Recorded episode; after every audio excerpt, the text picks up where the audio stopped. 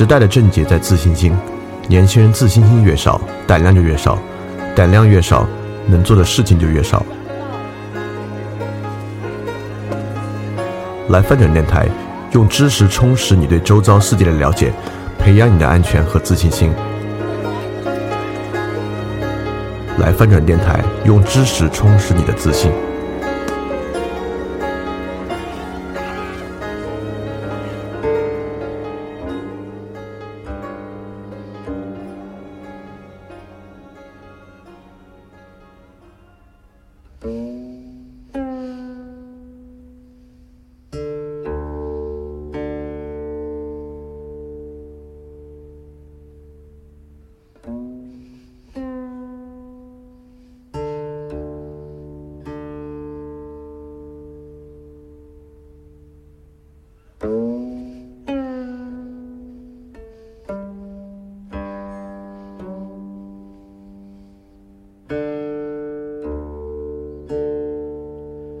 周一晚上好，欢迎回来参与我们牛津通识读本分享的中国文学下。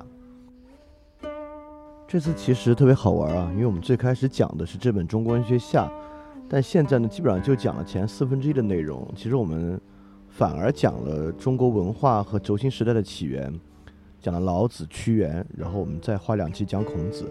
其实今天内容是孔子下，中国文学后面的很多内容都没有涉及。然后我又把鲁迅这段话贴出来了，是我们在讲这个最开始的时候分享给大家鲁迅的一个论断。就鲁迅论断呢，中国文学里面即使有积极的内容，也是死的；外国文学呢，有有很多消极的内容，但也是活的。因此，我们应该多看外国书，少看中国书。但其实这次来讲老子、屈原，特别是讲孔子呢。就给我自己很多感触，呃，说实话，我以前应该算是践行鲁迅这个主张的人啊，就是看西方的东西比看东方的东西看得要多得多。但是就是因为这次来，呃，因为要分享孔子，所以去了解了很多孔子的内容呢，让我自己有很多新的认识。这几个认识可以分享给大家。第一就是我们非常深刻的被孔子以他的思想。以及这个思想所衍生出来的文化所影响，是我们很多人自己所不知道的，啊，这个不需要通过任何教化或者文言文的阅读来影响你，它其实呢是我们这个国家或者我们这个民族文化里面很深的东西，这个东西呢，确实是我们身上的教育或者阅读其他书籍很难去影响的，也就是当我越深的了解这个问题呢。我有点越知道我们现在生活中有些东西是怎么来的，我们生活中一些很深的现象，包括我们的教育、我们的人际模式啊，等等等等的。你你可以，我们每个人都亲身体验啊，它变成费孝通说的中国文化的差序格局啊，我们可以用理论的方式去把握它。但即便你不用理论的方式去把握它呢，我们每个人也都亲身体会，你就越明白这些东西是怎么来的。这里面当然。当然包括了一定对，呃，孔子以及儒家思想的批判，这是肯定有的。但其实我一个更深的感触是，因为以前上学的时候学过《论语》，第一，我们之前也讲过，对它不好的或者并不准确的或包含了其他目的的解读与诠释，可能是阻挡我们真正了解《论语》的一个部分。第二，就是在学生时代呢，它其实是一个任务。当它是任务的时候呢？就你越没有一些根本的一些比较真诚的动机去理解它，但当我现在我不敢说我理解了，就是当我了解了这么多之后呢，我有一个很深的感觉，就是我们现在生活的这个社会有很大的问题，这个当当然大家都理解。然后我们之前讲过很多其他的哲学家或思想家，呃，其实每个人想做的事情都是为这个问题开出一个药方，这个药方呢是他们对这个问题的理解。那鲁迅这个意思，多读西洋书，少读中国书呢，讲的也是类似这样的一个意思。当然，鲁迅对中国古典文化或者儒家思想或者中国先秦诸子百家思想的理解，一定很深啊，比我们都要深得多，比我深得多得多。呃，他这么说呢，有他的道理。我们今天会涉及儒家思想的局限和问题在哪里，但我有点在想，对于我们所有我对于我们这些学习者或者想了解的人来说，我们现在很可能直接上来就啊，可能更好的思维是理性批判，我们去读一下尼采，读一下福柯，读一下海德格尔，或者啊，真正能解决问题的是后现代，我们去了解一下德里达、德勒兹。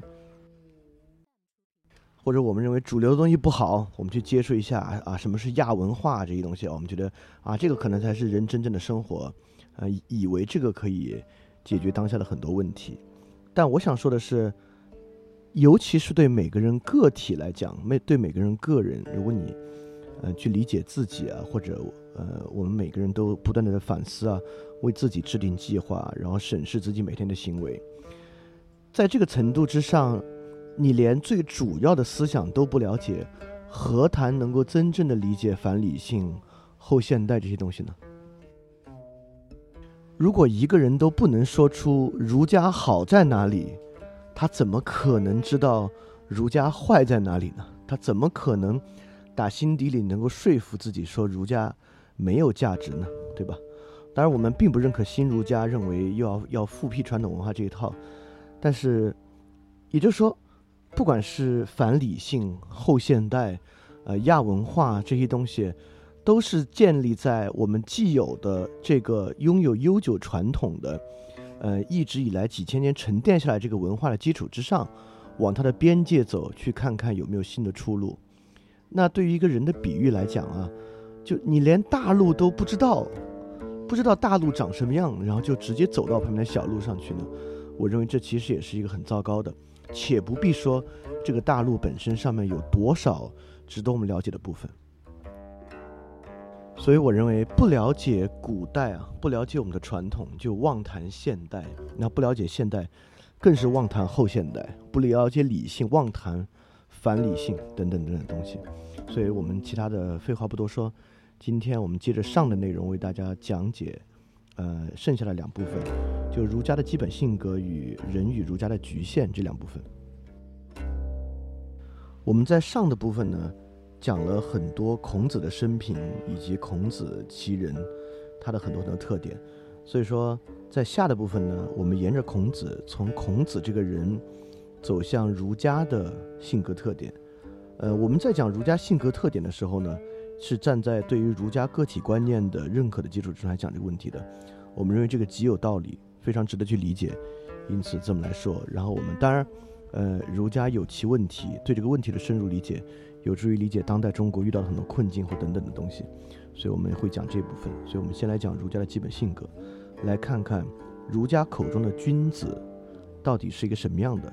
在这里大家可以去做一个评判啊，就是。我们知道有一类对儒家流俗的批判方法，是认为儒家这种思想呢盛产伪君子。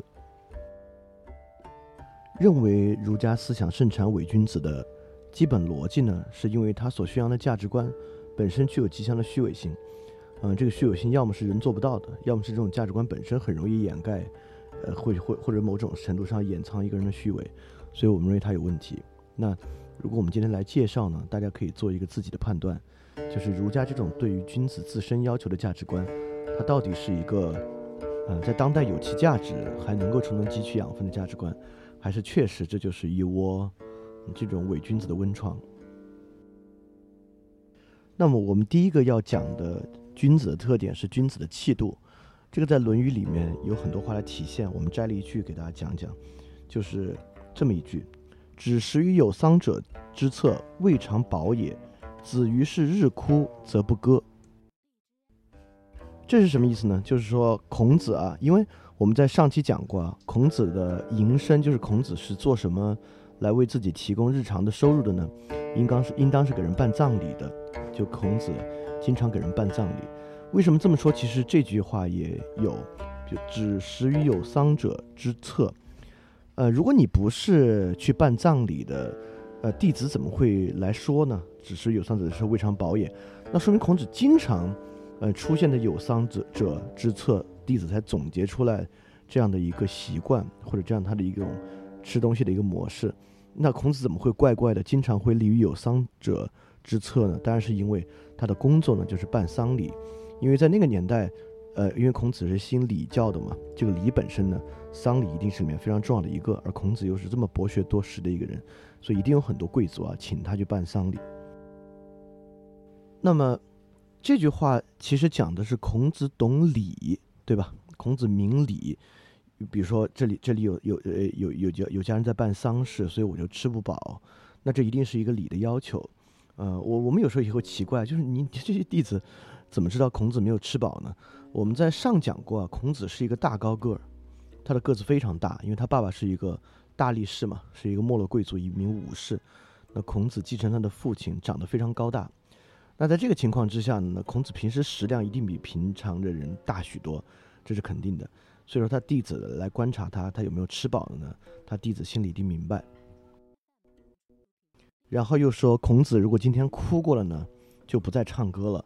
我们知道孔子及其门生啊，因为乐是君子六艺之一嘛，因为孔子本身也是个音乐家，那《诗经》的很多音乐呢，也都是他重新发掘起来整理的。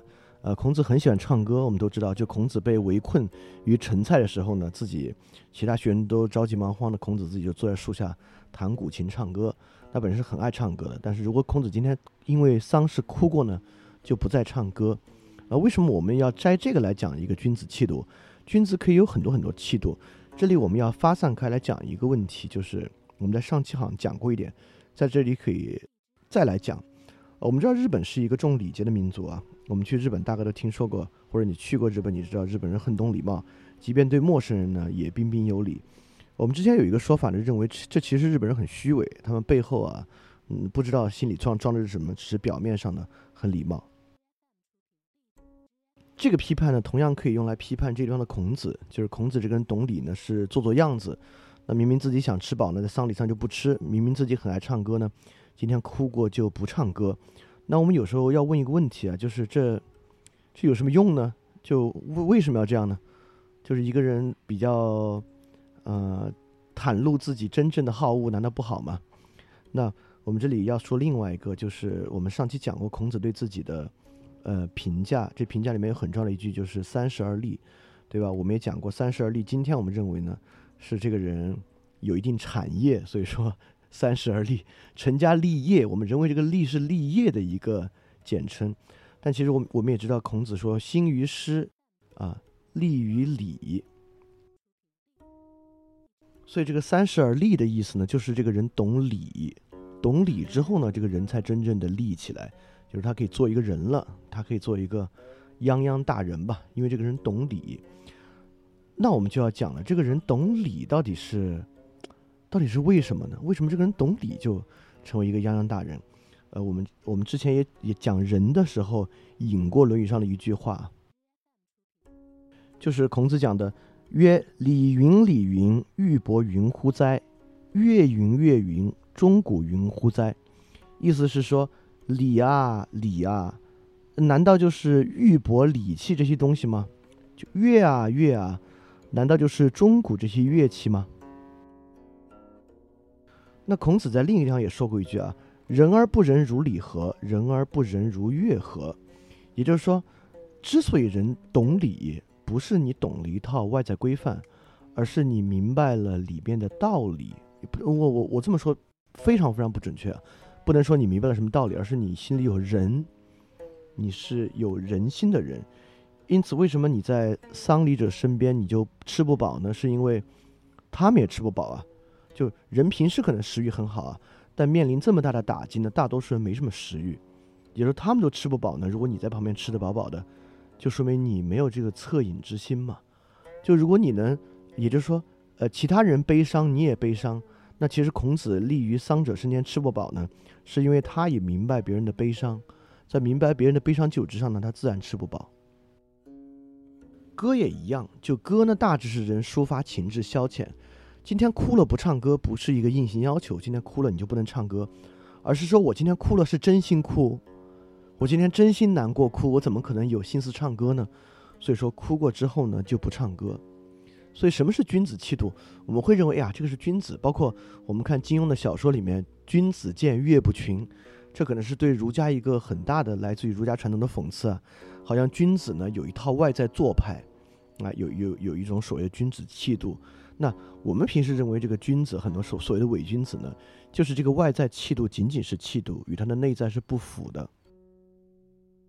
你看，这是儒家这么讲究诚的作用，就是如果一个人要成为一个君子啊，或者他符合儒家传统的人，他不管做什么都行，他心里怎么样都行，但他起码得有一点，他得需要诚，也就是说，他需要言行一致，内外合一。所以说，这里君子气度最重要的我们要说的呢，就是君子内外一致，言行合一，且就是人，君子能够感他人之所感。那在孟子看来，这可能就是最重要的事情了。孟子四端说嘛，就人有恻隐之心啊，羞愧之心啊，最重要就是恻隐之心，就是我我们也知道所谓的共情，对吧？empathy 就是这个同理心，意思是你看到别人难受呢，你自己也难受。我们可能都有这样的经历啊，就在我们看一个电影的时候啊，电影里面的人真是惨，就真是呃过那种很悲惨的生活啊，或是他的经历很不幸，导致我们。可能挺长时间闷闷不乐的，那天可能也，呃，食欲也会差一点。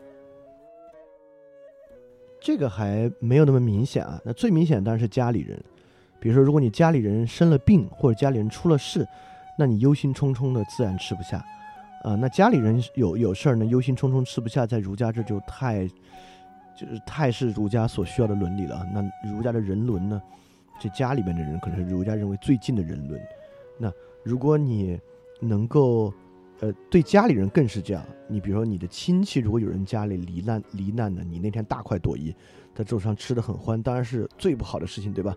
那你其实真心诚意的，应该就是你亲人有人罹难，你自己真的很难受，然后呢，也就丧失了食欲。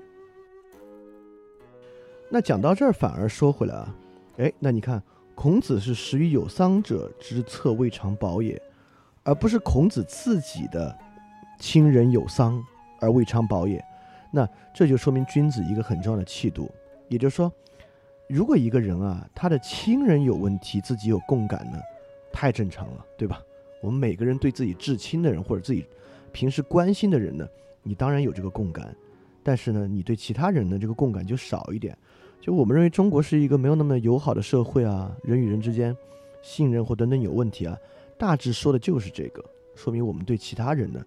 共感很少，因此你才会去骗他们。你把这个纸做在包子里卖给他吃，然后你用很很糟糕的这个原料啊，影响食品卫生。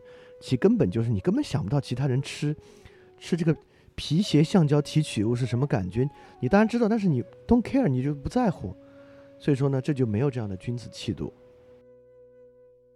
好，这个东西说的更深的，我们之后再讲啊。我们现在来讲君子第二气度，就是乐知啊。我们也知道，就是。有人问过啊，就是哎呦，孔子，你门下这个徒弟这么多，有有谁是真的好啊？孔子就说颜回，我们知道颜渊是孔子门生第一，就颜渊最好。比如说，那这为什么好呢？孔子说好学，像颜渊这么好学的人啊，找不到第二个，对吧？所以说，君子好学是儒家性格里面非常重要的一个部分。那孔子自己乐之呢，也也是有很重要的典故的，就所谓三月而不知肉味。就孔子当时从鲁国出来了，在齐国，就闻韶乐，韶乐就是古典宫廷礼乐。三月不知肉味，曰：“不图为乐之至于斯也。”那么我们也知道，孔子不光好礼乐，孔子向老子请教周朝的礼教传统，然后请教历史等等问题。呃，有很多故事都是讲孔子好学的。那我们知道《论语劝学》，我们也学过什么“敏而好学，不耻下问”等等。很多很多很多很多，那我们就要问了，呃，跟道家不同啊，呃，庄子都说就是吾生也有涯，然知也无涯，以无涯就是追有涯呢，就殆矣。意思是说，知识是学不完的，人生是有穷尽的，你拿有穷尽的去求无穷尽的东西呢，这个就很危险了。所以说，道家某种程度上呢，有一定的反智主义，就认为这东西不需要知道嘛，没必要知道嘛。但为什么儒家这么强调知道呢？我们今天大家都知道啊，知识当然好啊啊，知识是力量，知识是阶梯，这那这那这那的。但但就有一个很很很重要的问题，大家都知道知识这么好，大家怎么不看书呢？大家怎么不怎么追求知识呢？其实从根子上呢，我们不知道知识好，我们其实也并不觉得知识重要，这很正常啊。就是我们有嗯，科学发展观，科学是低生产力。但我们知道，我们嘴上说科学科学，但其实我们讲的是技术，对吧？我们认为技术是第一生产力，技术是最重要的力量。所以，我们只要掌握技术呢，技术不管对军事啊、对经济啊、对社会呢都有用。我们平常也一样，在网上我们都想喜欢看干货。什么叫干货？就是技术性嘛。我们喜欢看三分钟学会这个，五分钟学会那个。了解这个问题的这个方法，了解那个问题的五个方式啊，就是本身我们喜欢技术而不那么喜欢知识。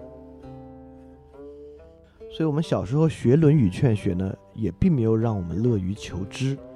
那我们就要问了：那不管我们现在是不是乐于求知啊，那乐于求知对于一个君子为什么那么重要？知识对儒家为什么那么重要？这个呢，我们其实可以从。呃，荀子里看出一二，因为荀子其实也是儒家的学生，虽然跟孟子针锋相对啊。荀子有著名的《劝学篇》，我们也学过，《劝学篇》上来就是“学不可以已”，就是君子曰“学不可以已”，就学习是不能够停下来的。为什么呢？比如说里面讲，我们都知道这个话：“吾尝终日而思矣，不如须臾之所学也。”那其实《论语》里面也有我们上期辨析过的：“学而不思则罔，思而不学则殆。”包括我们其实也知道，《中庸》里面有，就是博学之、审问之、慎思之、明辨之、笃行之，就是学、思、行相结合的态度。那我们就要就要就要从这些里面来看，就儒家为什么认为知识本身那么重要，而不是像道家认为知识没有这样的力量。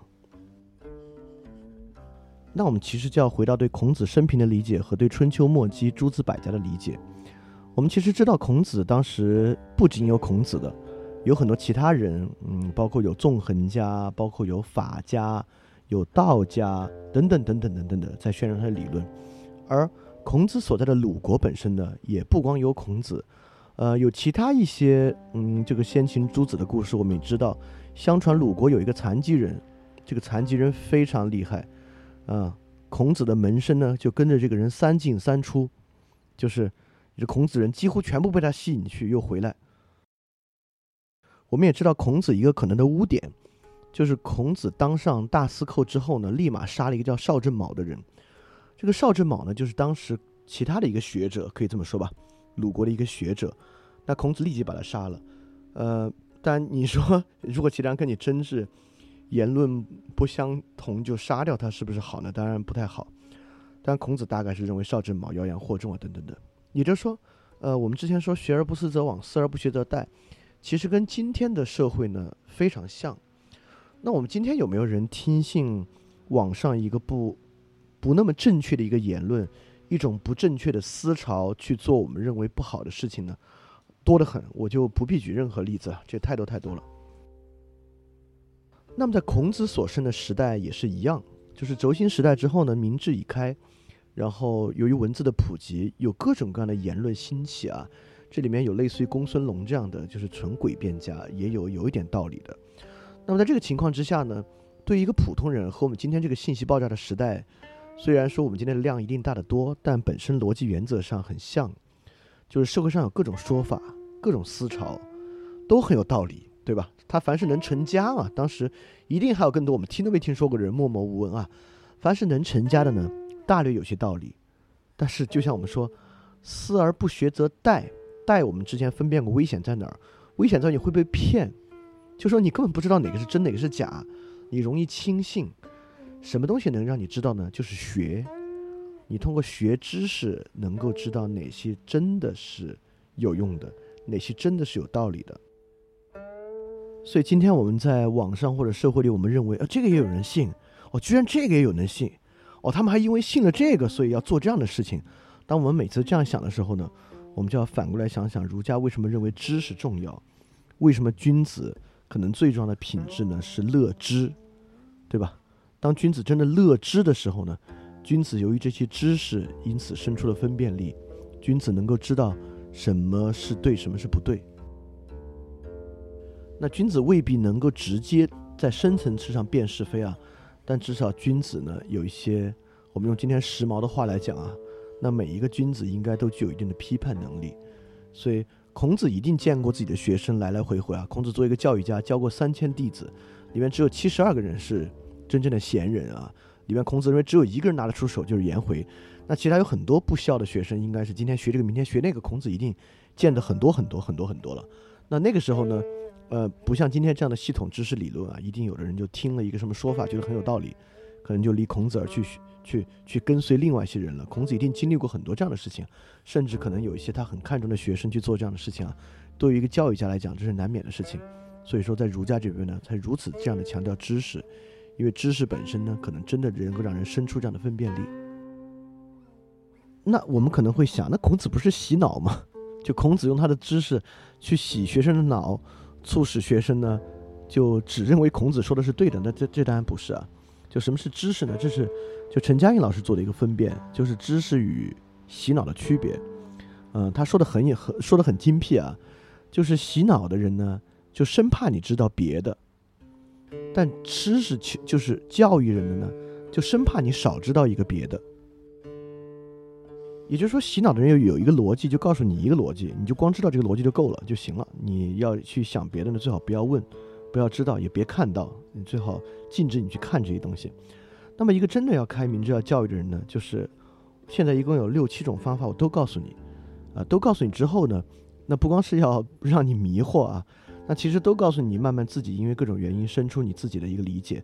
更重要的是呢，你知道各种不同的知识，其实你本身也知道了不同思考的视角。和各种不同的逻辑，因此你面对一个新问题的时候呢，你能够用既往的逻辑和知识去分辨它，这可能是最重要的。那孔子是个洗脑的人，还是孔子是一个求知的人呢？我们可以进一步问这个问题，对吧？那我当然啊，我十分客观的认为孔子是一个求知教育的人，而不是洗脑的人。我们就可以用苏格拉底做比，就是如果一个洗脑的人啊。嗯，其实毕达哥拉斯有一点点了，但是虽然毕达哥拉斯很可能掌握的是一些关于数学的真知啊，但毕达哥毕达哥斯相当洗脑，在毕达哥拉斯那个门派里面呢，他们是他们整日就不说话，在一个沙地上呢，用这个一个竹棍啊演算数学，这些数学定理呢，在他们这个教派里面是有神性的。你先来学的人呢，先背下来，你就把这些数学定理背下来，然后背下来之后呢，我们再去慢慢研究，研究之后呢还不能外传，这外传之后秘密就流出去了。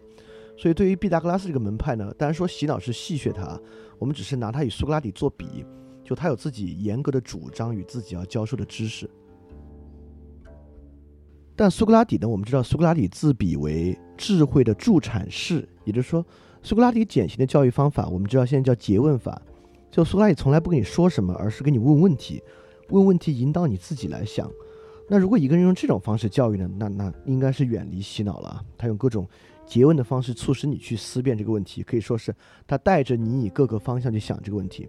孔子也一样，我们能够看到《论语》里面孔子跟弟子，跟很多时候呢是弟子问孔子，孔子回答，孔子去问弟子一些问题，然后弟子回答之后呢，孔子给他们指指点点，而不是孔子。嗯，我们知道老子一些道可道，非常道，名可名，非常名，自己有一套自己整体的想法要推出来。孔子呢零零散散的，却没有，就感觉没有。孔子也说自己述而不作。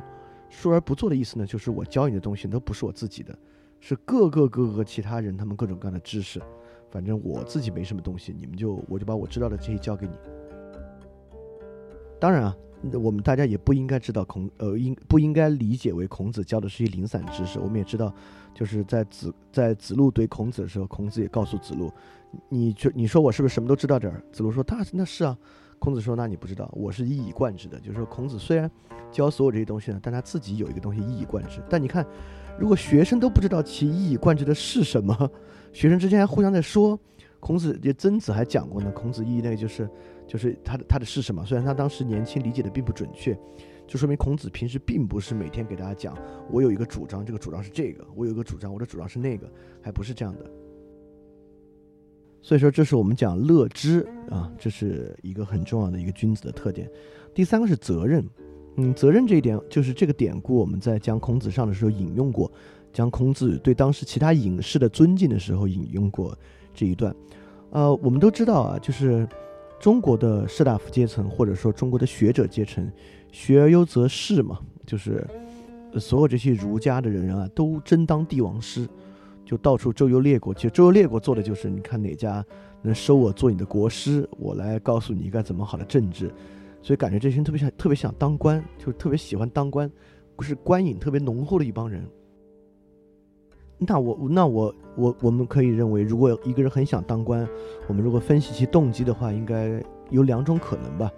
第一种就当官有权利，特别好，那当然喜欢当官了。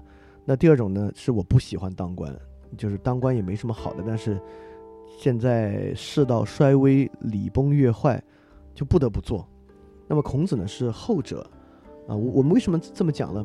我我们上次讲过一个孔子跟学生论志向啊。就最后有个学生说志向是，呃，我们一群人去河里洗澡，洗完澡之后迎着风唱着歌往回走，觉得这样好。孔子说：“哎，我的志向就是这个。”所以说，我们能看出，就孔子的本质啊，他自己真正的真正的这个令他快乐的东西啊，他真正想要的这种理想生活，啊是完全道家的生活，对吧？他完全是一个道家生活。但是孔子遇到一群隐士，这群隐士呢，就说我们与大自然亲近。这隐士肯定一看就是道家学派的啊，就是道家这块的，就觉得我们跟大自然亲近，就不问世事，就世上这些政治谁改得过来呢？然后那个子路去问的啊，子路回来把这个话给孔子说之后呢，孔子就说：“鸟兽不可与同群，天下有道，丘不与异也。”意思是说呢，我们还不能这样与像这这么自然的生活。如果天下有道的话，我我干这些事儿干嘛，对吧？意思就是说呢，天下无道，所以君子没办法，君子必须出来做这样的事情。这种话我们今天的人有点难理解啊，因为今天的人与国的关系呢，和那会儿人与国的关系很不一样。如果今天有谁再跳出来说他要为天下黎民、苍生百姓干点什么什么呢？我们大概认为这个人背后肯定有他的一套阴谋啊，不管是个政治阴谋还是个经济阴谋。所以，我们今天不太相信有谁是感觉到自己对黎民天下百姓负有责任，尤其像孔子一样啊，就这个人还没当官呢，自己也是一没落贵族，然后，而且这个时候正是带着学生东奔西跑，呃，四头无门啊，像丧家犬一样过日子的时候，然后斗胆说自己对天下有责任，由于天下无道，所以自己没法像那样子过过道家生活，却不得不出来。去讲授来做国师，就觉得这个人肯定是为自己沽名钓誉找一个借口。这个呢，嗯，倒不是说我们现代人心胸狭隘，理解不了这个东西啊。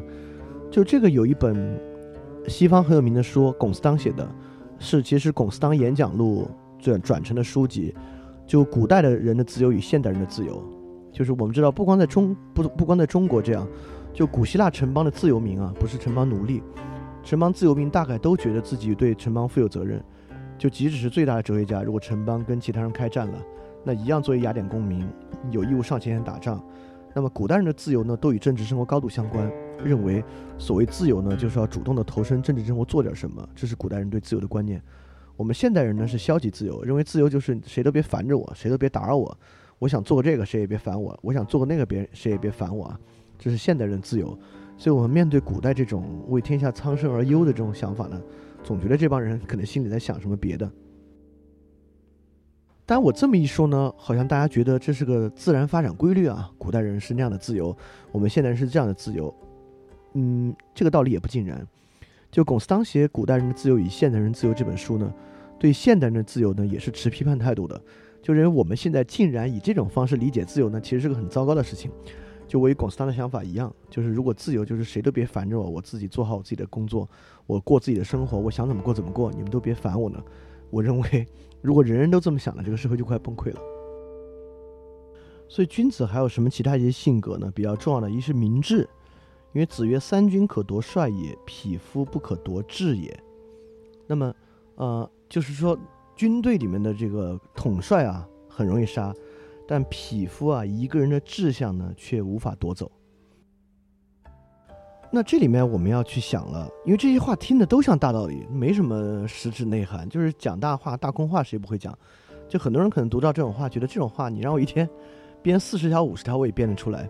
所以我们还是要去问，就像我们问为什么君子好知一样，这我们还是要问：这个君子明智，这个君子志向凭什么这么强？就为什么三军可夺帅，匹夫不可夺志？那我们实际生活中看到的，那可夺志的人多了。这是人可以用金钱买通，人可以用美色买通，人可以用权力买通，等等等等的。为什么君子的志就这么不可夺呢？这里面其实道出了儒儒家，呃，我们或说伦理观，或者说人性观一个非常核心的东西，就是因为君子的志向仅仅来源于自己的内心。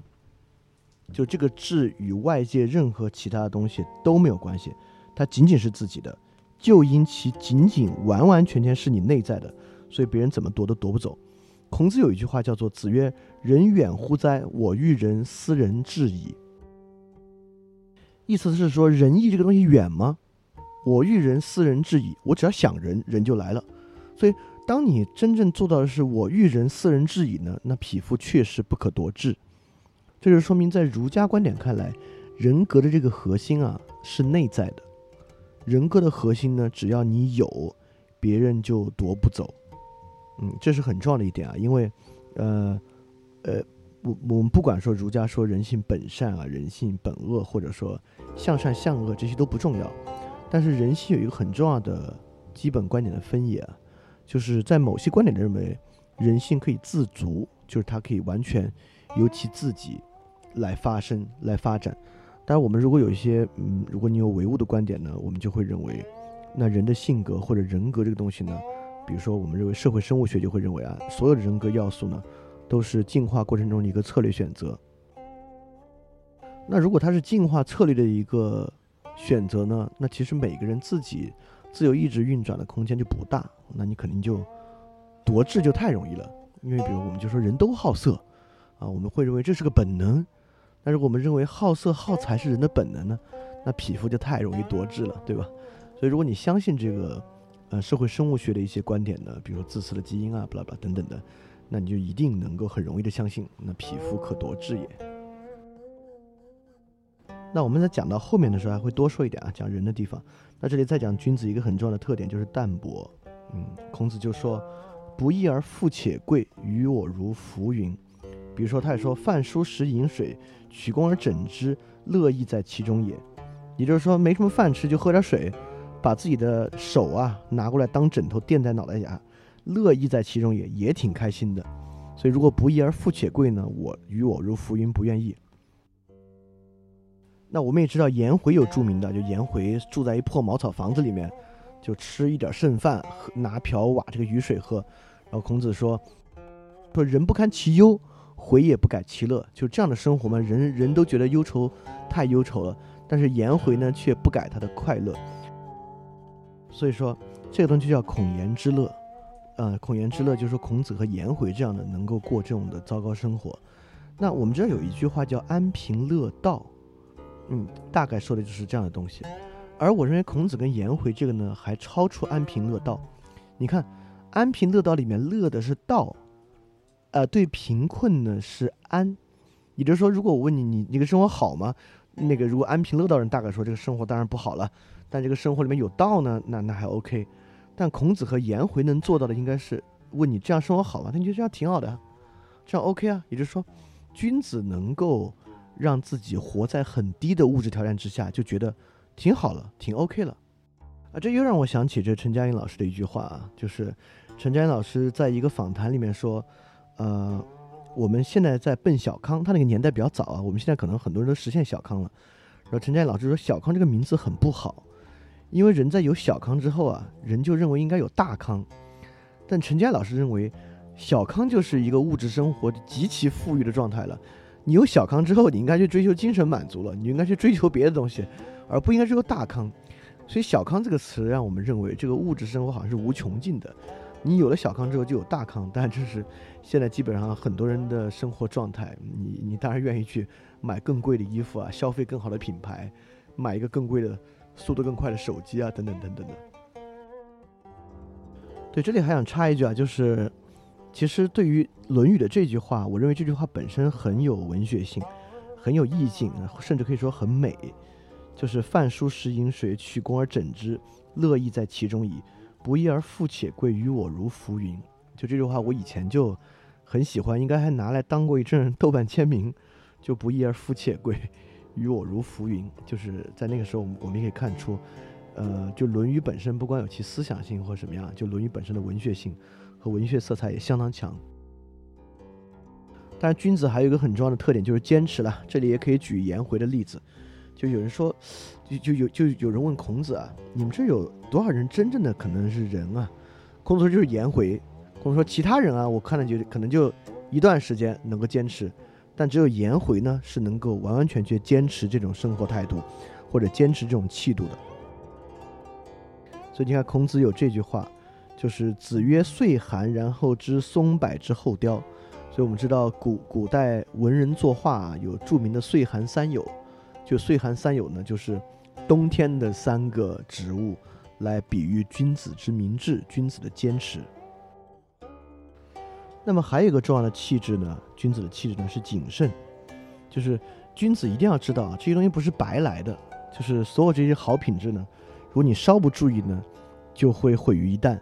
孔子一定见过自己很多弟子毁于一旦，所以得人到很大的岁数啊，才可以说从心而发，从心所欲。包括你看孔子自述的最高境界，就是七十从心所欲而不逾矩。也就是说，你看五十知天命，六十而顺。我们之前讲过啊，就是五十这个人知道天命了，六十这个人顺天命了。人都顺了自己的天命了，可能都还没有办法做到。每天从心而欲，得到七十了，才能做到我自己想的事情就是好的事情，我自己欲求的事情呢，就是好的事情。所以可见，在七十之前，这个人脑子里面可能都有很多坏想法。所以，一个君子来讲，很重要就是谨慎。其实我们之前讲老子也讲过，老子本人其实就很谨慎，他不像庄子啊，就是那么恣意妄为的一个人。就像老子不是说有三宝吗？持而保之。就是慈俭不敢为天下先，就是，呃，老子说有三个最重要的东西，一个是慈，第二个呢是简朴，这慈就是慈爱，第二个简朴，三是不敢为天下先。在这个整个行文里面，老子都体现出自己很谨慎，认为这个一个人要守道，那你就得每天去问自己有没有慈，有没有俭，是不是心里想为天下先，得把这些东西都克制住了，你才能真的做到勇广。能成器，所以孔子也一样，就年少呢要戒色，当你岁数再大点儿呢，要戒斗，就是你的争强好胜之心；老了之后呢，要戒之在德，就是不要贪婪。所以你会发现，这个人确实这三个，其实 就如果我们看中国官场抓住的贪官呢，大致也就这三个东西：好财就在德，那么要不就是好色，对吧？在色。要么就是这个人好权术斗争，接着在斗，所以这个东西确实人很，如果真是一不小心呢，很可能陷入这个罗网。那么儒家有这样的一些性格特点啊，那是不是说一个君子呢就要东一下西一下，自己每天问自己是不是这个做到没，是不是那个做到没？其实不是，儒家之性格呢有其核心，嗯，就是我们举过几个例子，就孔子认为自己讲这么多话。其实是一以贯之的，就一个就是子路怼他的时候，孔子说：“然，诶，非也，与一以贯之。”那另外一个地方呢，就是曾子，就是子曰：“参乎吾道，一以贯之。”就是你们知道吗？我的道是一以贯之的。这么多学生，只有曾子说：“啊，是啊，是一以贯之啊。”然后孔子就走了。你看他也没给人洗脑啊。然后这些就问曾子，就说：“那是啥呀？”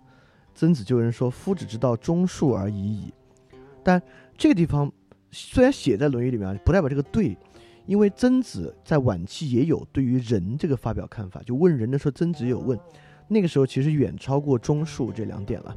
呃，因为曾子在这个时候呢，因为曾子比孔子小很多很多，在《论语》这段记载的时候，曾子才二十出头，所以在这个时候，曾子可能并没有参透孔子真正的意思啊。曾子晚年对人啊，或对儒家核心的看法，跟这个是很不同、很不同的。所以儒家的核心呢，就是这个人。所以我们刚才讲的君子有这么多品格性格，那最核心的一个就是人。这个人确实出现次数也很多，在《论语》里面一共出现了一百零四次，这个我们大概都知道啊。就有有人会主张说，儒家或者《论语》这部书呢，可能没有一个中心思想，但是孔子老说“吾道一以贯之，一以贯之”，然后又讲了这么多人，包括我《论语》可能最重要的一部分呢，就是就是诸子问仁这部分，所以人确实很重要。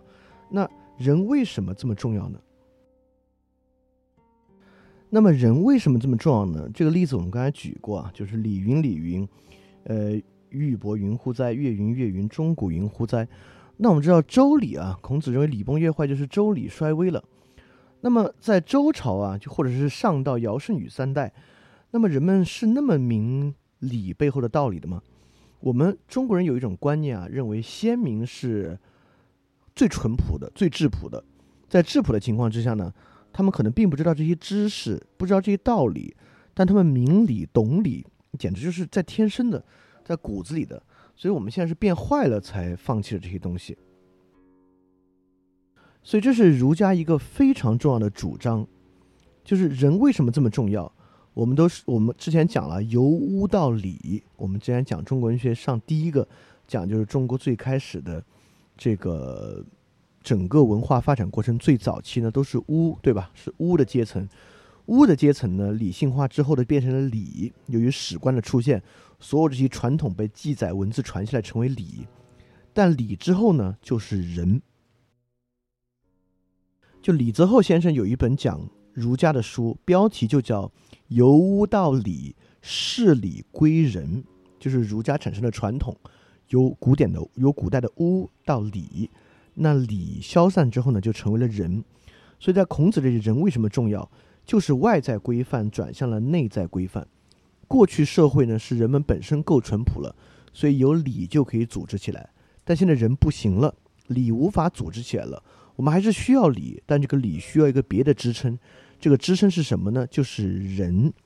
所以说，孔子对于礼的强化和这句话，我们能看出来，儒家确实。呃，孔子虽然说自己述而不作，但这是他的谦虚。就儒家确实不仅仅是延续传统，在传统之中呢，儒家为传统找到了新的内核，这个内核就是人。所以这个人呢，其实也成为了中国文化的一个内在的核心要素。也就是说，西方人啊，其实是从外在获得人格超越的，就外在人格超越就是神嘛，特别是希伯来传统，由神有人格超越。嗯，特别是到了这个宗教改革之后啊，每个人可以独立的与神沟通，获得救赎的时候呢，是靠你自己的信，靠你自己的信念获得超越。但中国人呢，在儒家改造之后呢，是内在超越，就是我们的超越呢，不是靠外在的礼，而是靠这种内在的人。礼呢，都只是人的外化。所以在这个地方呢，说儒家产生伪君子啊，我绝不认可。我绝不认可儒家文化所或者儒家系统本身有一种，呃内在的不完备性或者有一种内在问题，导致这个系统传统容易产生伪君子。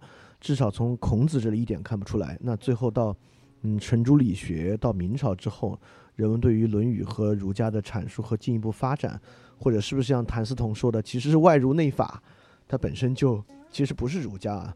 君王只是借儒家之名行法家之道，它本身就有其虚伪性在里面。所以说，至少从儒家的内核上，君子性格的核心就是内在之人。从这点上呢，它外在的反而是这个从人发生出来的一个东西。那人是什么呢？这很有意思啊！就今天群里有有几个同学在说管仲的事情，管仲跟这个人就有很好玩的一段。因为我们知道管仲是一个大功臣，所以当时管仲的国王就把他呀放在这个国王座位的旁边，专门给他放了个座位。给他放这个座位之后呢，他飞扬跋扈，所以有人就问孔子啊：“管仲算人吗？”因为在孔子看来呢，管仲就极端的没有礼，所以孔子当时说呢：“管仲都算人，还有人不人吗？”意思是说，管仲这简直就跟人一点关系也没有。他要是算人的话，天下都算人了。但后面在另外一个场合，又又有孔又有弟子问孔子说：“管仲算是人吗？”孔子就说：“这管仲岂止是人啊！”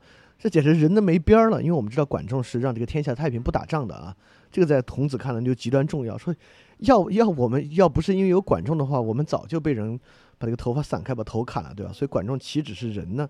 所以管仲在两个地方呢，孔子都给了不同的答案。但我们知道这不是因为孔子自相矛盾啊，但我这么说有点维护他了。但我们也知道孔子确实因材施教，有时候对不同的学生在问题上说了不同的话呢，其实是知道这个学生自己有一个。嗯，对很多问题不同的理解和基础知识，所以孔子在用不同的方式引导他们。那么这里有一段讲的是非常明确的，就是子贡，孔子很喜欢的一个学生，给孔子这么一段话：子贡曰：“如有博施于民而能济众，何如？可谓人乎？”子曰：“何事于人，必也甚乎？尧舜其忧病诸？夫仁者，最最重要就这两句啊。”己欲立而立人，己欲达而达人，呃，能请能进取辟，可谓人之方也已。意思呢，就是子贡说，呃，如果能让百姓都得到实惠，又让他们脱贫，这个算人吗？孔子说，这岂止是这岂止是人啊，这就是圣人了，连尧舜都做不到你说的这个。所以说，什么是人呢？就是就是己欲立而立立人，己欲达而达人。就自己想这个成成就的时候啊，先让别人成就，大概就这个意思。所以就是就推己及人，这就是人了。这再一次说明了人的内在特征。因为你看子贡，子贡这个说法，我们如果用今天的伦理学，子贡说的是功利主义，对吧？就功利主义之善。就子贡认为，呃，让百姓都实惠又脱离穷困了，这样算是人吗？孔子这个话虽然说的是“何事于人，必也甚乎”。尧舜其忧病诸，是说这还是这哪岂止是人人，这是圣人，连尧舜都做不到。我们上次说过啊，孔子是个特爱开玩笑的人，是一个特幽默的人。我们举了很多的例子来说孔子怎么自嘲、怎么开玩笑的。这前一句其实是孔子开玩笑，意思呢，孔子其实并不认可功利主义的价值观。你最后实现了什么样的效果，是不是让社会总体的幸福增加了？这个与人没有关系，人是一个内在动机。啊，就我为什么这么说啊？因为我们古我们知道效法三代尧舜禹，就尧舜禹基本上就是，呃，这个圣人到最顶了。就应该说人的角度呢，应该没有人能超过尧舜禹。所以孔子如果在这说尧舜都做不到呢，这其实是个反话，意思就是说尧舜都做不到，你觉得这是什么重要的事情吗？对吧？或者你真觉得这是一个这这真的是人吗？这怎么可能是人的标准呢？所以这个己欲立而立人，己欲达而达人啊，就很像孟子《见梁惠王》里面也讲到“老吾老以及人之老，幼吾幼以及人之幼”，对吧？这个叫推恩，但推恩那边还是老幼长幼之序。就孔子这里面其实说的更多的是，嗯，长幼之外的一个秩序，就是己欲立而立人，己欲达而达人，就是推己及人。那你之所以可以推己及人呢？所以君子之人推己及人。还是因为你的同理心嘛？因为你可以像孔子一样，看到他人有丧，你自己也吃不下，啊，都是陌生人啊。孔子可不是给自家人办丧事哦，就因为为了他人的丧事而哭，自己今天也没心思唱歌。这让我想到一个很有意思的例子啊，因为我们这么说呢，我们都觉得，哎，其实伪善就从这儿来的，因为，呃，我们知道墨子讲兼爱，对吧？墨子就讲这个天下就人人都互相相爱。然后孟子讽刺墨子说：“你这就禽兽，就人就应该先爱自己的父母，你自己的父母都不爱，搞什么爱天下人？这禽兽之举。”但孔子这里搞这个推己及人，己欲立而立人，己欲达而达人呢，似乎跟这个，呃，跟墨子的这个兼爱好像有点相近的地方。我想起另外一个例子，韩国有一个很有名的电影叫《熔炉》，这个《熔炉》呢，讲的是发生在光州的一个。呃，聋哑人学校的性侵案件的，这里面细节过程不表了。如果你没有看到过《熔炉》呢，你今天听完这个，你做的第一个事情就应该是去网上找《熔炉》来看，是一个非常棒的电影。我就说跟孔子说这个话相关的部分，《熔炉》里面有一个父亲，他在那个聋哑人学校当绘画老师，就是他揭穿这个恶行的，但揭穿这个恶行呢，却给他自己带来了很大的麻烦。有人要贿赂他，他自己的女儿生病，其实急需这个钱，但他最后嘛没有拿，他妈妈就来质问他。他妈妈说：“难道你自己的女儿还没有这些你不认识的人重要吗？你要为了他们牺牲你的女儿吗？按照孟子来说啊，就是你连自己女儿都不爱，你再去还去爱别人家女儿，这就是禽兽之举了，就是累兽了。但在电影里面，其实最精彩的就是这句话。那个人的大意就是说，现在这些孩子面临这样的事情，如果我都不能为他们做点什么的话。”我没有信心能够做我女儿的好父亲。你看，是把他人在先。如果孔子是推己及人啊，或者孟子的推恩是从自己的亲人推到别人的亲人，韩国这个电影体现了孔子这句话是从其他人推到自己，就是这样一个小女孩现在遭遇了这么大的这个困境，遭遇了这样大的伤害，我如果连她都不能做到什么的话，未来我怎么可能能够做好自己的女儿呢？这个电影里面其实人性最光辉的点就在这个地方，所以这句话其实也感动了很多人。我们用这个例子呢，能够更更好的来解释、来理解孔子这句“己欲立而立人，己欲达而达人”的意思。那么，怎么才可以仁呢？因为仁这个东西确实我们现在看到很重要啊。就如果你心存善念的话，你大概会觉得，那我心向往之。就像司马迁说的，司马迁评价孔子说：“我虽然做不到，但是心向往之。”你可能现在也欣欣然向往，但怎么能做到呢？我们来看《论语》里面怎么讲啊。第一个就是子贡问。呃，子贡问曰：“有一言可以终身行之者乎？就是你能不能老师，你给我说一句话嘛，我就终身来做。就虽然你看子贡在孔子门下排言字科第一，但子贡这个人就经常问一些稀奇古怪的问题。就要是谁这么问我，早抽他了。就是这次算什么问题，对吧？有一你给我说一句话，我终身而行，这就简懒嘛。所以孔子就说呢：己所不欲，勿施于人。”就接下来这一段呢，就是经典的《论语》里面的诸子问仁，所以孔子对子贡说的呢，就怎么样就叫仁呢？怎么样才能做到己欲立而立人，己欲达而达人呢？就是己所不欲，勿施于人。有什么如果是你自己不想的，比如对那个小女孩，现在如果停下来帮她，如果我遇到这个困境，我会希望别人停下来帮我吗？我不想，那我当然不能停下来帮她了。那最简单就是这样，这个道理听起来太简单了，己所不欲，勿施于人。但确实这个道理太深了，也太根本了。就西方后来哲学一直在讲的主体坚信、他心理论，事实上就一直在呃，当然他们并可能动机不是孔子啊，但实际上呢，就是在给孔子这个观点找到去论证，就是主体坚信他心理论。我们到底能不能做到己所不欲，勿施于人？我们能不能？在他人身上看见我自己的不欲。那第二个是颜回问的，我觉得颜回问的我们可能尤其要这个注意啊，因为颜回是孔子排名第一弟子，就颜回死的时候，孔子哭的没人样了，所以颜回问人的时候，孔子一定是就是把这个最精华的部分讲给颜回听的，所以说这个这个地方真的应该仔细来。停下来听听颜回跟孔子的对话。就颜渊问仁，孔子怎么说呢？这话当然大家也听过：“克己复礼为仁，一日克己复礼，天下归仁焉。吾为人由己而由人乎哉？”意思是颜渊就说什么是仁呢？就孔子说克己复礼就是仁。如果你有一天克己复礼，天下就会归到这个人。所以最后一句“为人由己而由人乎哉”，就是说。人不人啊，都是由自己，难道是由别人吗？我为什么要反过来再解释克己复礼？先念最后一句话呢？这对理解什么叫克己复礼特别重要。什么叫为人由己而由人乎哉？这很容易理解，对吧？就人全是由着自己，难不成还是因为别人吗？但为什么前面又说克己复礼为人？克己复礼，我们经常翻译成。克服自己，恢复礼教或者恢复礼的仪式或形式，就为人了。那前面说要克服自己，后面又说为人由己，这岂不是矛盾了吗？就为人由己，我们解释都没什么问题啊。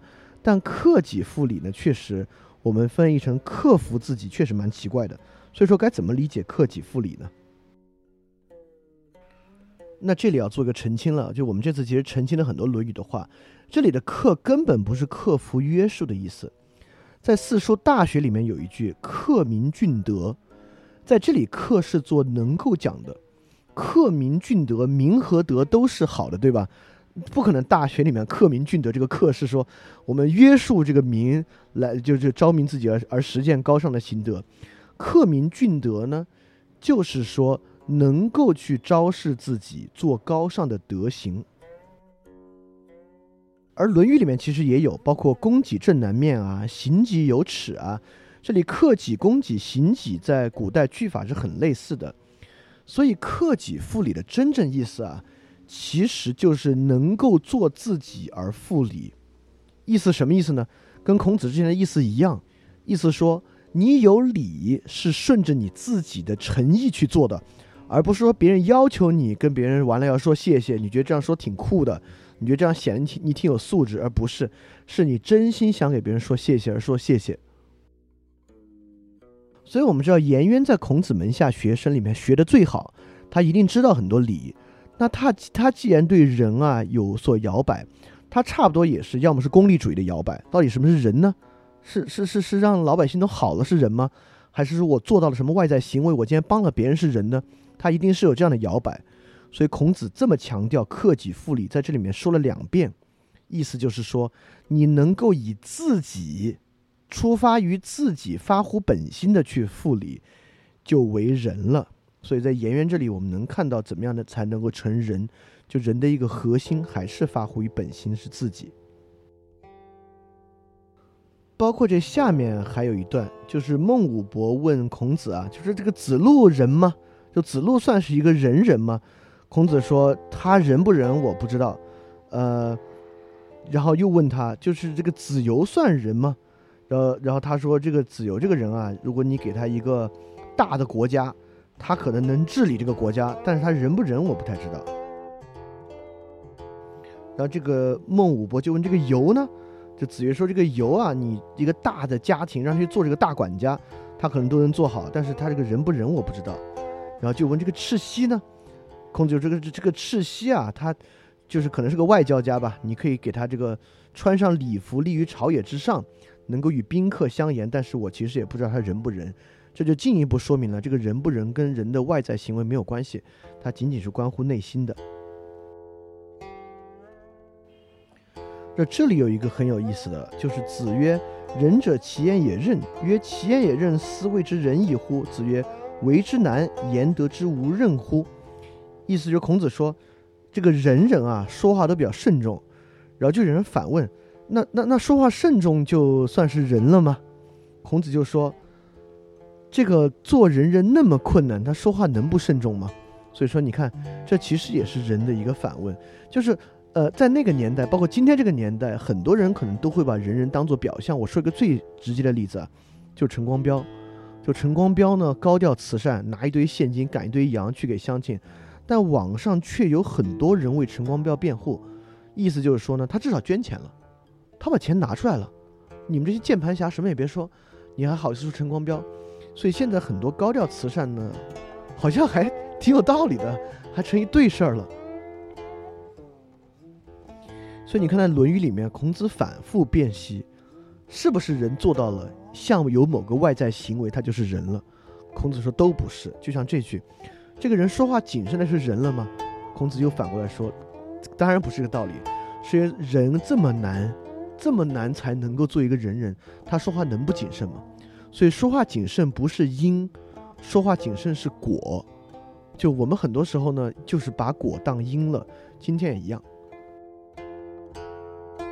所以说，特朗普对美国人民好不好呢？哎，特朗普要给美国创造职位就好，他要能让美国人民有用就好。那我们今天也说，就是我们这个，呃，嗨，还是跟以前一样，我就不往下举例了。再往下举例，就又反动了。那么最后有一个就是，确实，《论语》里面也有一句话：“子罕言利与命与仁。”就是有几个东西啊，孔子是最不愿意讲的，一个是利，一个是命，一个是仁。就是，呃，有几个容易很容易理解啊，子为什么不不不说利？就我们我们都学过孟子见梁惠王，第一句梁惠王就给孟子说啊，这个孟子啊，你千里迢迢而来，我们一定能对我们国家有利吧？孟子就说，大王何必曰利？有人不就够了吗？就你何必言利呢？有人就行了。而且孟子说的很明白，如果经常说利的话呢，就上下交相争利。就如果言利的话，大家就互相争利，就反而不好了。所以孔子呢很少言利。孔子为什么很少言命呢？我们知道那个时候还是有鬼神观的啊，那很多人当然信命，也愿意讲命。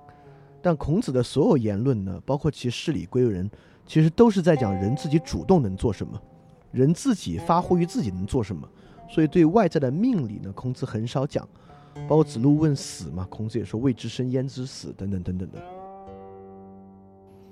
包括有记录问是鬼神，子曰未能视人焉能视鬼啊，等等等等都是在里面的。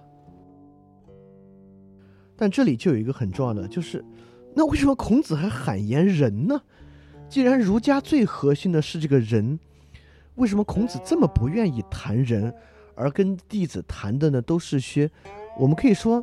就孔子绕着这个人在谈，孔子绕着人的话题在谈，孔子老给弟子讲这也讲那，然后又提示弟子，我是表里如一的，我这个是一以贯之的，一以贯之什么是人，然后弟子偶尔问人呢说两句，但平时不说人，这很奇怪，就一个人这么愿意谈人，为什么又不愿意去讲人，又很少说人呢？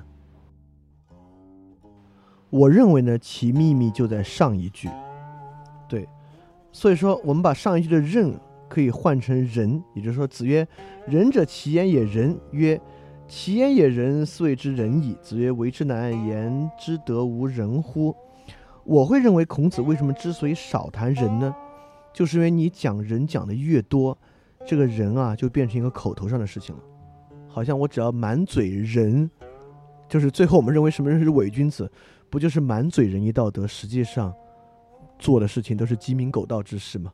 为什么孔子喊言人，而平时说的都是该怎么学、该怎么治国、该怎么怎么怎么样日日常生活什么算好、什么不好等等事情，就是因为君子不能太多谈人，因为如果你谈人谈的太多呢，人就变成一口头夸夸其谈的事情了。那事实上人是做出来的。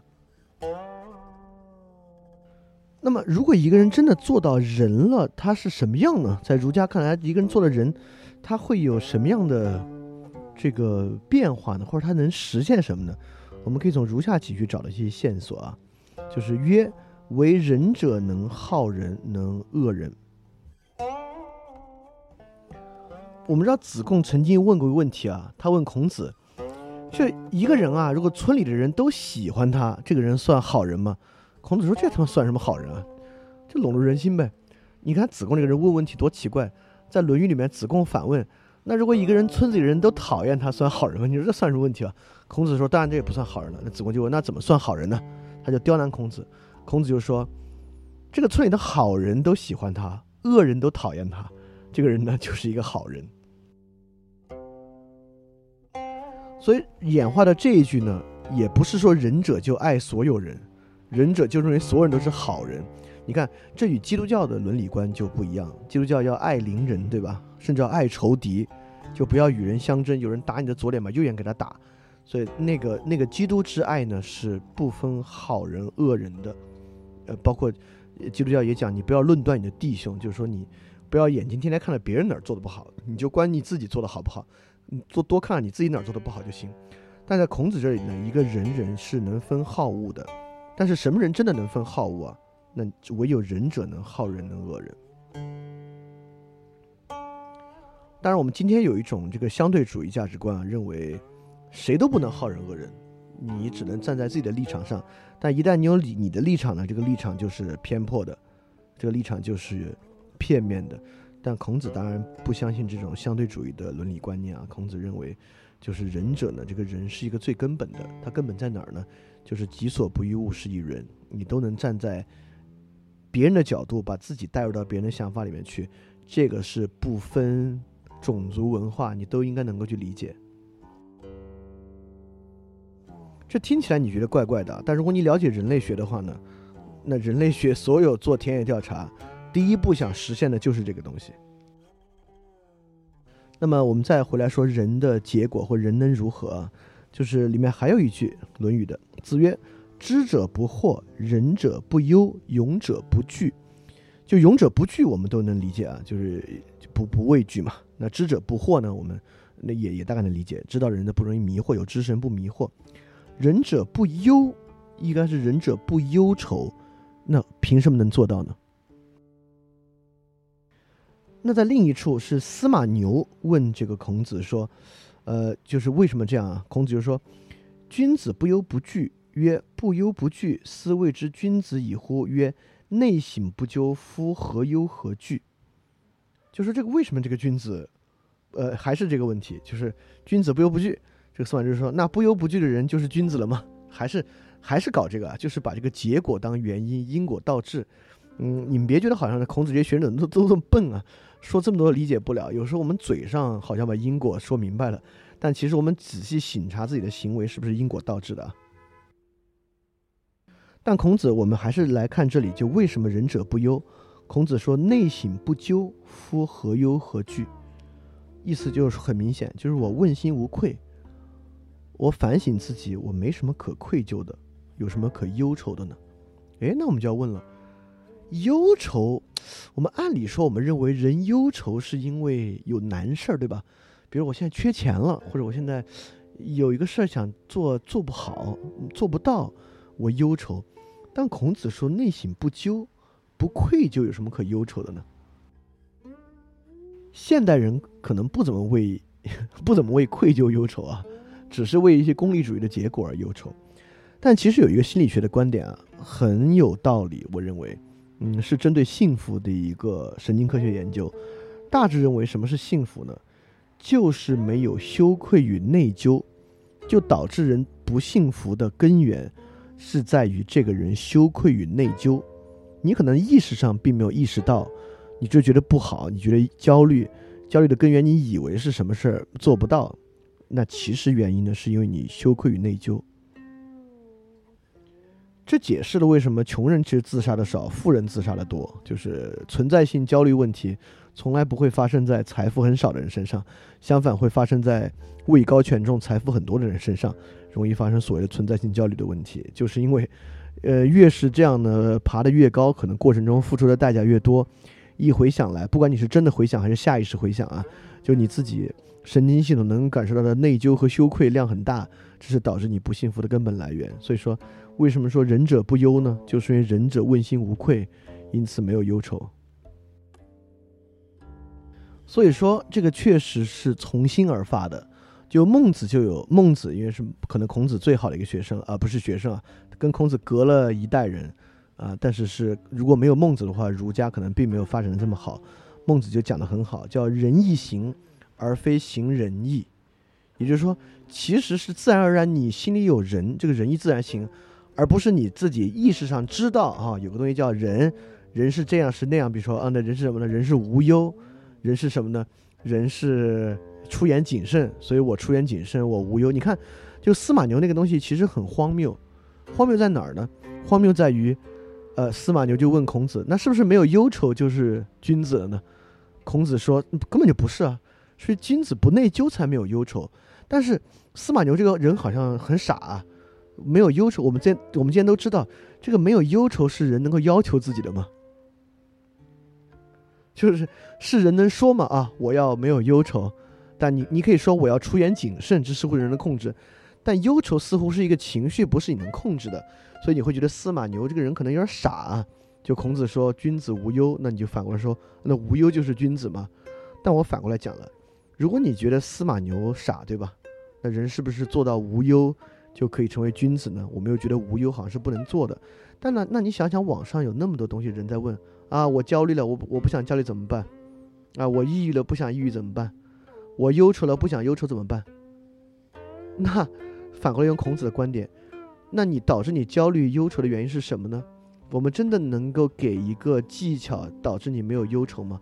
我举个我觉得最荒唐的例子啊，很多人也知道，焦虑感其实真的来源于羞愧，来源于反身性，不管来源于是不是羞愧吧，至少来源于人的反身性。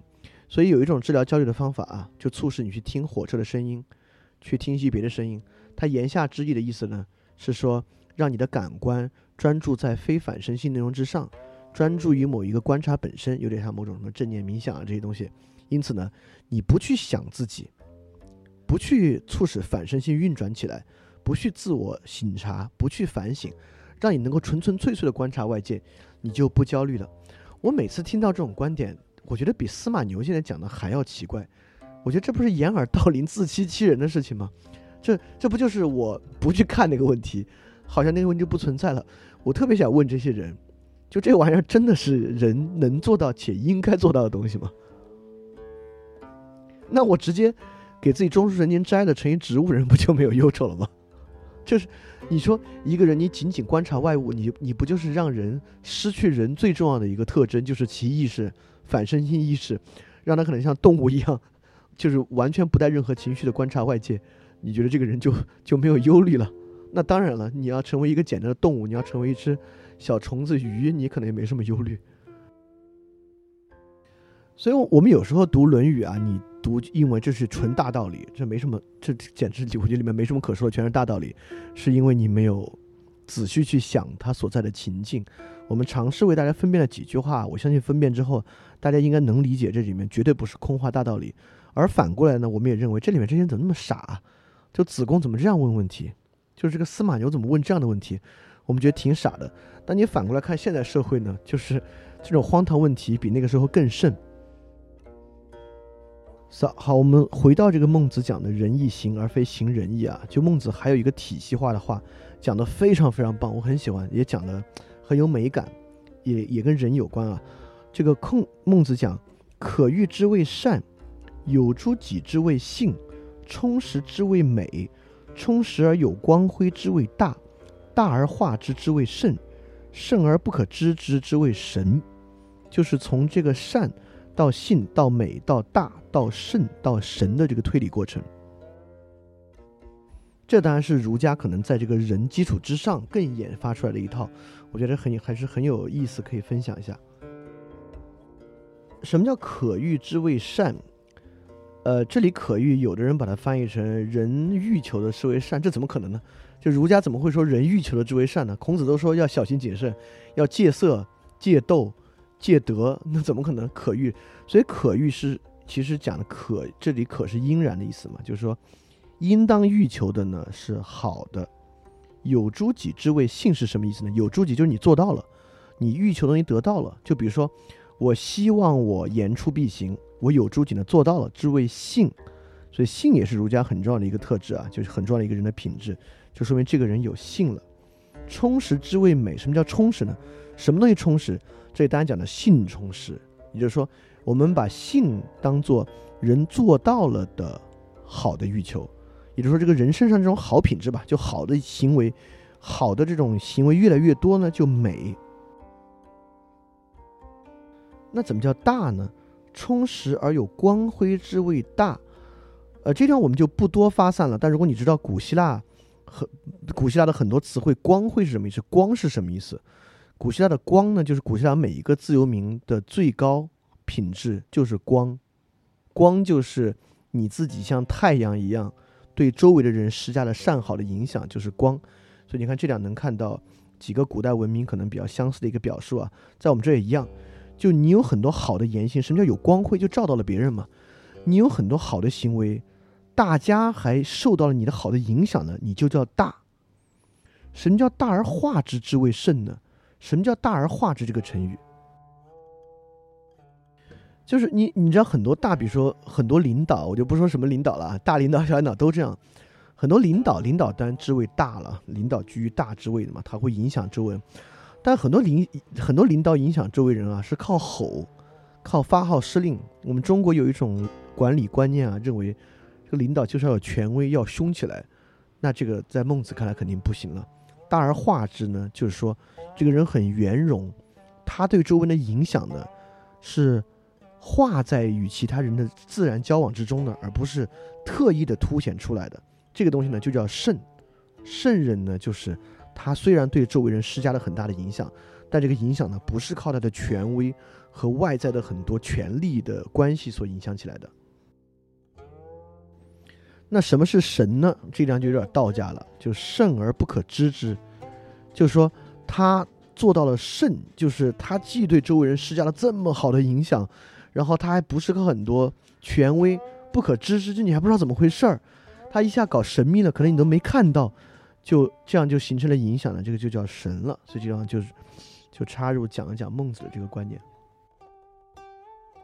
所以说，我们最后用这个孟子做这个仁义部分的结尾，就是仁义行而非行仁义这个部分呢，来看看仁。当然，这个地方如果你如果真的要去问，可能你读到这里还是不知道怎么去做，因为我们知道人可能最核心，我们就是己欲立而立人，己欲达而达人。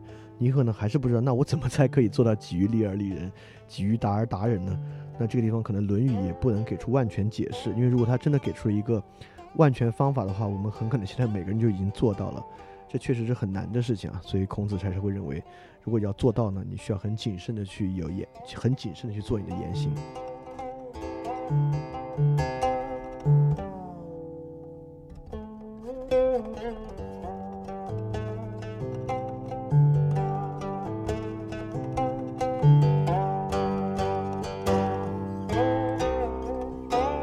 好，刚才说了一大堆啊，大的大概都是夸的。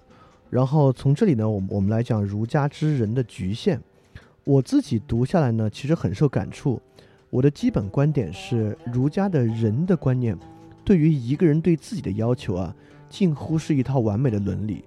就如果每个人能够用这个伦理来要求自己呢，那这个社会不知道好到哪儿去了，就应该很好。但如果要说儒家伦理的局限在哪里，局限恰恰在人与人之间。就儒家构建社会整体秩序，就社会秩序的时候呢，体现出了其很大的局限。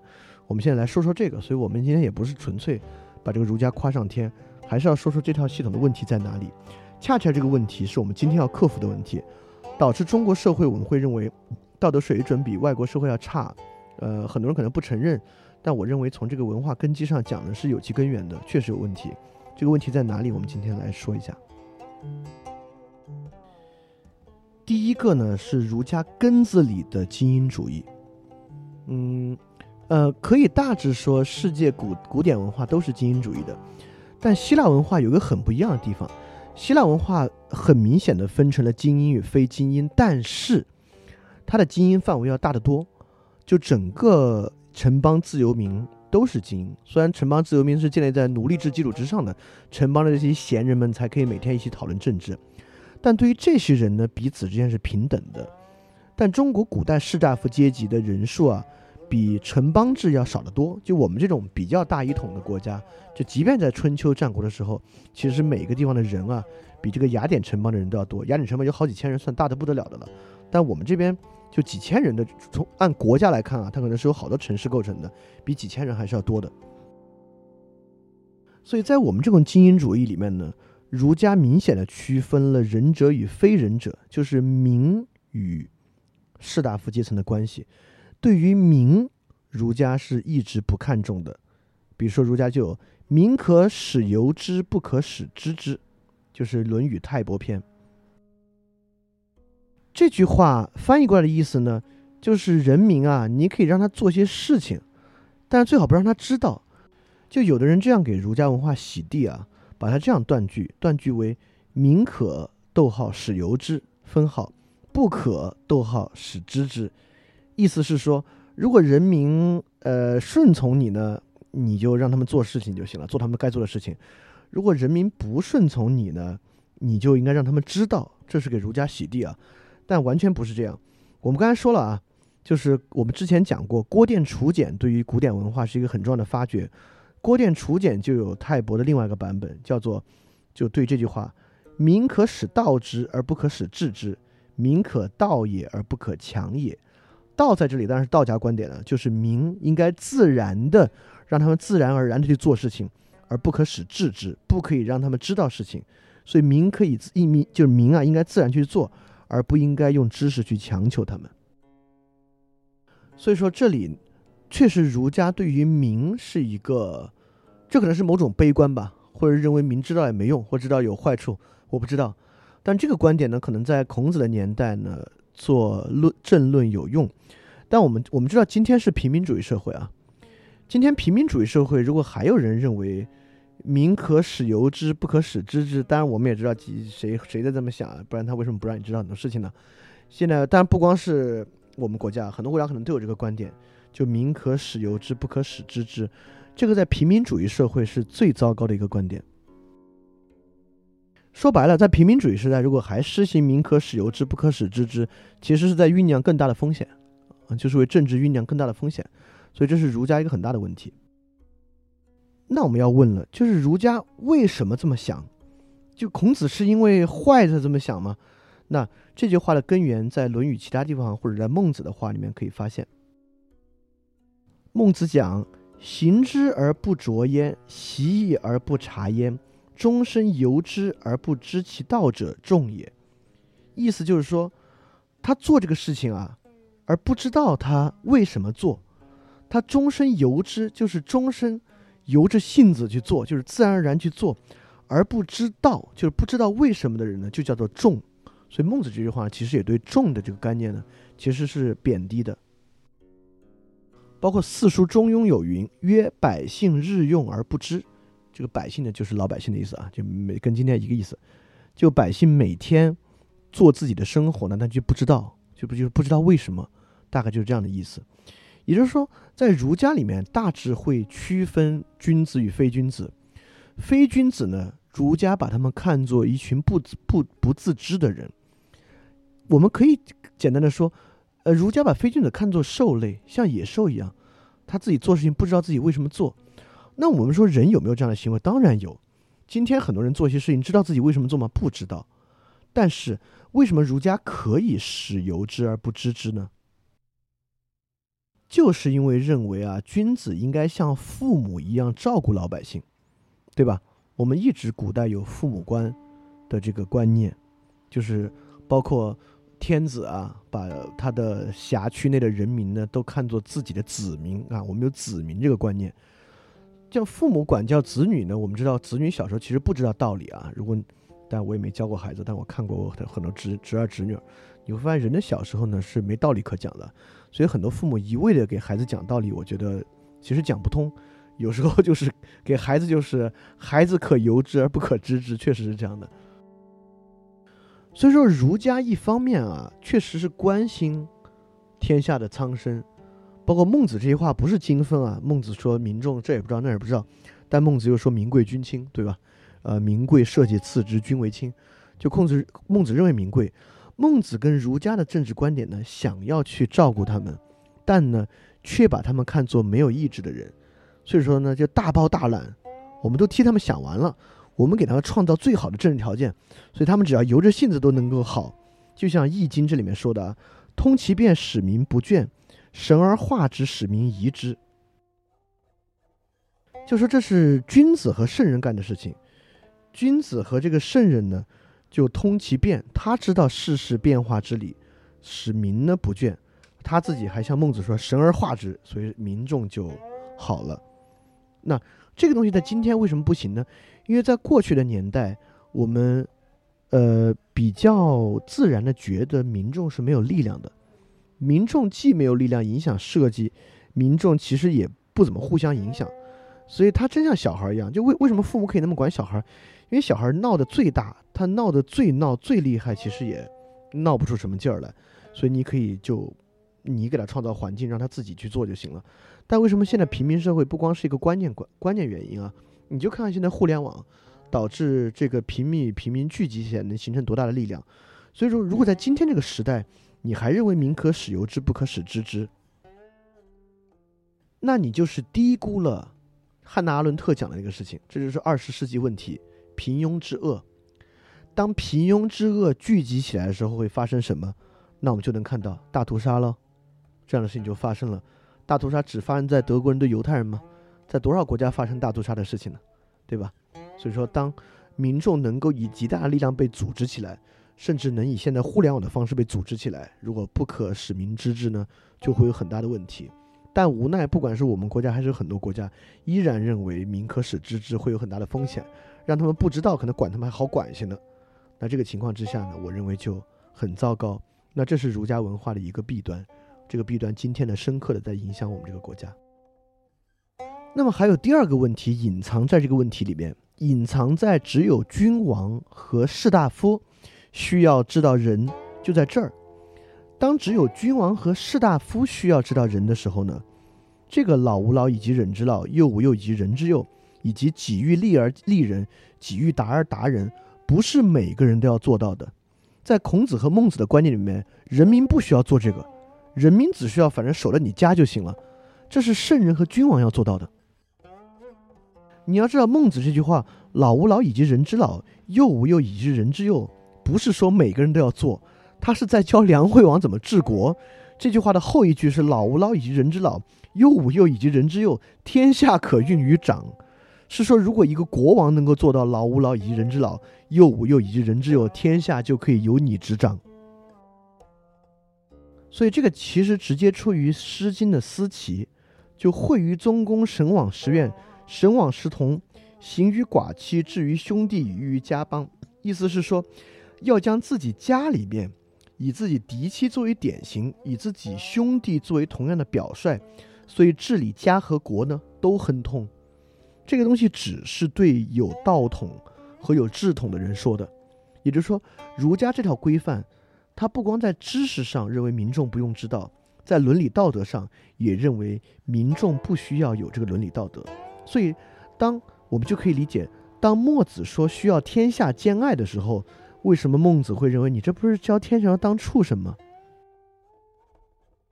也就是说，孟子认为天下人的自然状态就是爱自己的父母，爱自己的兄弟。那么，以就是推恩以及己欲利利人，己欲己所不欲，勿施于人的，这不是民众需要做的。如果我们让每个人这样做，就让大家当畜生，这只是圣人才应该做的事情。而民众呢，只需要有像费孝通先生所讲的这个差序格局，能够以自己的宗亲、以自己的亲友为为为序向外推及就行了。但这个地方呢，我必须为孔子辩解一句。就这样的观点呢，在孟子往后越演越烈，但实际上在孔子的地方呢，会稍微好一点。孔子言：“大道之行也，天下为公，选贤与能，讲信修睦。故人不独亲其亲，不独子其子，使老有所终，壮有所用，幼有所长。今寡孤独废疾者皆有所养，男有分，女有归。”就是。在孔子的观念里面，确实不认为这个“己欲立而立人，己欲达而达人”仅仅是君子之道啊。因为孔子讲了嘛，“故人不独亲其亲，不独子其子。”那孔子认为这个很可能也是大家都需要做到的。但为什么从孟子往后，是不是因为与墨子与荀子的这个纷争导致他的观点走向了极端？这是很有可能的。我们之前讲过，其他哲学家也讲过，两个哲学家之间的观点如何互相影响，导致他们都比较极端化的例子。但这个地方，我们必须又回过来想一句：孔子在这里说“故人不独亲其亲，不独子其子”，这里必须分辨一下。虽然说的比比孟子呢稍微要宽泛一点，要广泛一点，但是呢，与真正的“己欲立而立人，己欲达而达人”不一样。为什么不一样？这里要说，这这张可能稍微绕一点啊，要稍微这个逻辑要复杂一点点，但是它的复杂程度不高，大家一定能理解。当时呢，不管在墨子还是在孟子看来，都有一个特点：百姓呢效法君王，君王能做到什么，百姓就能做到什么。包括《诗诗经·大大雅·思齐》那句话，我们也能看到，是治理国家的人自己做到一个行为，百姓呢会模仿你。当时有非常强的这个观点，包括这个墨子的观点，其实是直接导致这个这个独独裁制独裁思想的。我们之后会讲，呃，当时的人都会认为呢，如果圣人和君王能做到呢，百姓会模仿。所以孔子在这里说，大道之行，对吧？什么样大道行？当然是君子和君王大道行了。天下为公，选贤与能，讲信修睦。当说选贤与能，讲信修睦呢，当然指的是君王选官的事情。选贤与能指的不是百姓吗？因此你看这儿，选贤与能。讲信修睦的结果是，故人不独亲其亲，不独子其子。所以孔子在这里讲这个结果的实现，是不是人人心里都有人呢？我认为不一样。这里讲的是社会上的一个结果，而不是人人都有人，对吧？我们知道孔子区分这个结果区分的很好的。之前有学生问过，人们都和睦，没有贫穷了，是不是是不是人？孔子这哪这这孔子有讽刺，对吧？但孔子在这里又说：“讲信修睦，故人不独亲其亲，不独子其子。”孔子这里，我认为更大的意思是说，如果君王能够使大道行于天下，选贤与能的话，民众就会自然形成这样的秩序，不代表民民众就真的爱人如己了。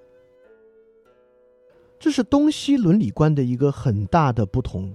你看，东西伦理观里面，东方伦理呢，人不独亲其亲，不独子其子是外在行为，君王自己做到有人，君王对外施行仁政。百姓自然会产生这样的行为，他想不想不管。但西方伦理，圣经话说，你们听见有话说，当爱你的邻舍，恨你的仇敌。只是我告诉你们，要爱你们的仇敌，为那逼迫你们的人，呃，祷告，这样就可以做你们天父的儿子，因为他叫日头照好人也照歹人，降雨给义人也给不义的人。这是一个外在要求，而这个外在要求的对象呢，是你的内心。所以说，这里有几个重要的区别，我们可以看，中国文化呢是一个内在超越，它要求你一个内在意识，由这个内在意识转化为外在行为，特别强调的是孝与慈。你看孔子这里还说这个人的关系啊，但是这里也说，包括这里，你看孔子在这段话里面讲的其实就是不独亲其亲，不独子其子。孟子也是老吾老，幼吾幼，对吧？人之老，人之幼。特别讲究长幼之序，也就是说，中国的伦理不仅是一个内在意识，而不是外在规范，而且其特别讲究的是差序格局。差序格局尽在既在内外，也在上下。它比较讲究长幼，而不讲究贫瘠，对吧？第三个呢，中国伦理的底线是爱自己的父母和子女，能做到其他的算你厉害，能做到其他的，要么你是一个君子。要么你在一个施行善政的国家，而西方伦理呢是一个外在要求，是神要求的，你自己，而神要求的是你的意识，你要爱你的邻人，要为你的，你看，不是要为你的敌人去做什么事儿，是要为你的敌人祷告。我们知道祷告是个呃，福柯把它称为自我技术，对吧？祷告是个仅仅关乎自己意识的事情，这个意识呢转化为外在行为，而西方伦理讲究的是敌我平等关系。它不太讲究在一个家庭里面长幼的秩序，而更多讲究，我们可以想早期我们这边是大一统帝国，那边是好几百个国家，不管是以色列还是希腊，都是无数城邦，所以更讲究敌我关系。而这个的底线呢，是爱所有人，至少基督教伦理的底线呢是爱所有人。就如果你只做到爱自己的父母和子女呢，那就太糟糕了。我们知道，在圣经故事里面就有基督一个门徒说：“我爸爸死了，我先埋他。”基督说：“你埋什么埋？你跟着我走。”这个在儒家来看，简直不孝至极。我们知道，我们有类似的这样的观点，就是墨子的兼爱。但其实孟子对墨子的兼爱是呢，是有很大的批判的。说：“天下之言，不归言则归墨。杨氏为我，是无君也；孟氏兼爱，是无父也。无父无君，是禽兽也。”就是说孟子当时说啊，天下的现在流行的理论。不是这个杨朱的，就是这个墨墨子的理论。就杨朱的理论呢，强调自我是无君，就是就是上面就没有君王了。墨子的这个是强调兼爱，就是就算是没有没有自己的父亲了。所以一个人呢，如果既不尊重君王，又不尊重父亲，就是个禽兽。但墨子这个人很有意思啊，墨子是个雄辩家。当时的人就有人就给他说：“墨子啊，你这个兼爱说的挺好的，但是太难了，太难做到了。”怎么办？我们今天的人也会问这个问题，就是你不管是基督教伦理还是儒家伦理，你这些都太难了，怎么办？墨子的回答非常有意思。墨子说：“行啊，做不到也行。那我问你，打仗难不难？”孟子意思是说，你觉得这个难是吧？行啊，这个要做不到，大家就打仗了，大家就长期征战了。你觉得哪个难？是忍受战乱难，还是做到兼爱难？所以孟子这个这个话是很有道理的啊。但孟子也认为，做到兼爱的。这个原因呢，就是上行下效。墨子作为一个雄辩家，他也是中国最古代的逻辑学家，就我们第一个可能有基础的蒙昧的逻辑学思路的人，就是墨子。他有个例子很有意思，当时可能有另外一个学者啊，叫乌马子，他就对这个墨子说：“我有点不认可你的观点，我做不到兼爱，我就爱我的邻国远超过离我的邻国更远的国家，我也爱我的国家呢远超过我的邻国。”我爱老乡呢，爱过国民，又爱我的家人呢，超过老乡，就其实挺有这个儒家差序格局的观念。所以这个乌马子就是说，越近的我越爱，越远的呢我就越不爱。所以说我可能就能做到损损人利己，也不可能舍己为人。墨子就反问他：“你这个观点啊，你愿意说给别人听吗？”这个乌马子说：“那怎么不愿意啊？我自己的观点愿意说给人听呢。”那墨子马上就说：“行，你可以说给人听，那你死定了。”乌马子就奇怪：“那为什么死定了？”墨子说很简单啊，你不是说你只你只能做到损人利己呢？而且这里面那个乌马子的原话是“杀彼以我，不可能以不可能杀我以利”，意思这个意思。墨子就是说，你既然只能做到杀彼以我，你讲给别人听，别人如果认可你的观点呢，那他当然也就杀彼以我了，他就把你杀了呀，他也只能损人利己。如果别人不同意你的观点呢，当然就觉得你这个人十恶不赦，就杀了你啊。所以说墨子这个观点很有意思，意思是说，如果一个人只能做到损人利己的话，那这个人死定了。也就是说，如果你别人认可你呢，他也损你利他，你就完蛋了。如果他不认可你呢，他也要杀了你。所以是是损人利己的观点，从逻辑上是不可能做到共通的。但是墨子这个不是说墨子就挺好，如果我们当时能够遵从墨子的公共价值观或者公共伦理观，我们就好了。不是，墨子认为之所以能做到呢，需要靠专制。在这个角度，墨子特别像霍布斯。因为墨子不认为这个兼爱啊是发挥人本心的，兼爱并不来源于己欲利而利人，己欲达而达人。兼爱相反来源于墨子的这个逻辑，兼爱是唯一能够达到人与人共赢的逻辑，不然的话呢，人是必死无疑的。所以墨子诉诸于两个，第一个是功利主义之爱，墨子认为兼爱挺好啊，兼爱不打仗，兼爱大家都好啊。所以说人在这个。呃，如果人有理性的话，人就应该兼爱。就我之前做想，这也是个原因啊。但后来发现，其实远远比这个复杂。所以说，如果我能跟墨子相见的话呢，我可以以我的亲身经历告诉他，就是事情远远比这个复杂的多。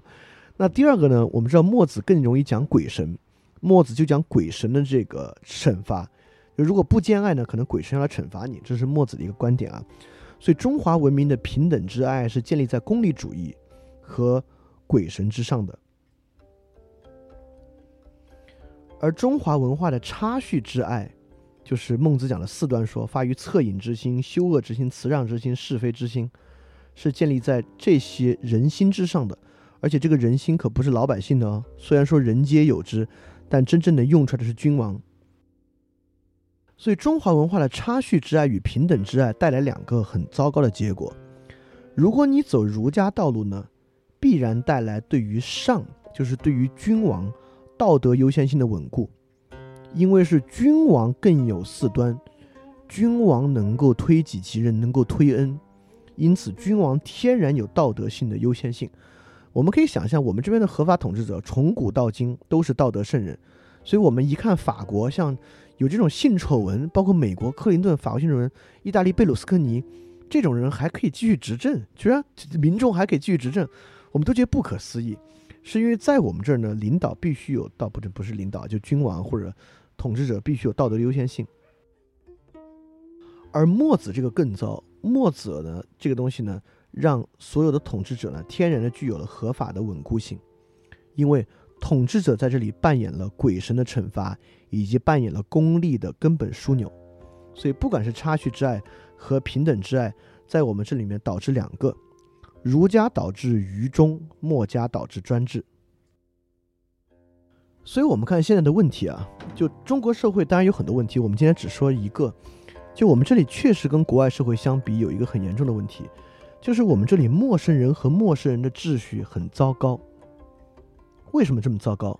一，兼爱在我们这里呢，并没有立起来。我们的核心呢是儒家，而且墨子认为的兼爱呢，需要建立在功利主义和外在惩罚之上。但整个社会本身的功利主义氛围和外在惩罚氛围呢，并不促进陌生人与陌生人之间的这个认可，而且我也不认为陌生人与陌生人之间的根本认可是靠功利主义和惩罚来做的。相反，应该从心而发。这个我认可儒家，人只有从心而发才能做到，不然的话，外在任何规则都有空子可以钻。但儒家走到孟子之后呢，对平民是不讲陌生与陌生人的这个。彼此相爱啊，或者陌生与陌生人彼此关心的人，就是要关心自己的父母。所以说，在我们这儿呢，呃，我们知道跟西方不同啊，西方呢，亲人之间可以不必作证，对吧？就是比如说，如果是我爸犯了罪，我可以，呃，不，就假设我知道啊，我可以选择不作证，因为他是我爸。在西方呢，这个是我的权利，意思是说，如果我作证呢，别人说你这个人挺好的，你这个人呢，能够。呃，以正义为大。如果不作证呢，别人也不指责我，因为他是你爸。但在中国呢，这个是义务。就是亲亲相隐，子为父隐，父为子隐。在中国，如果我爸犯罪，我出来指指出我爸说他犯罪了，那我是要被杀头的。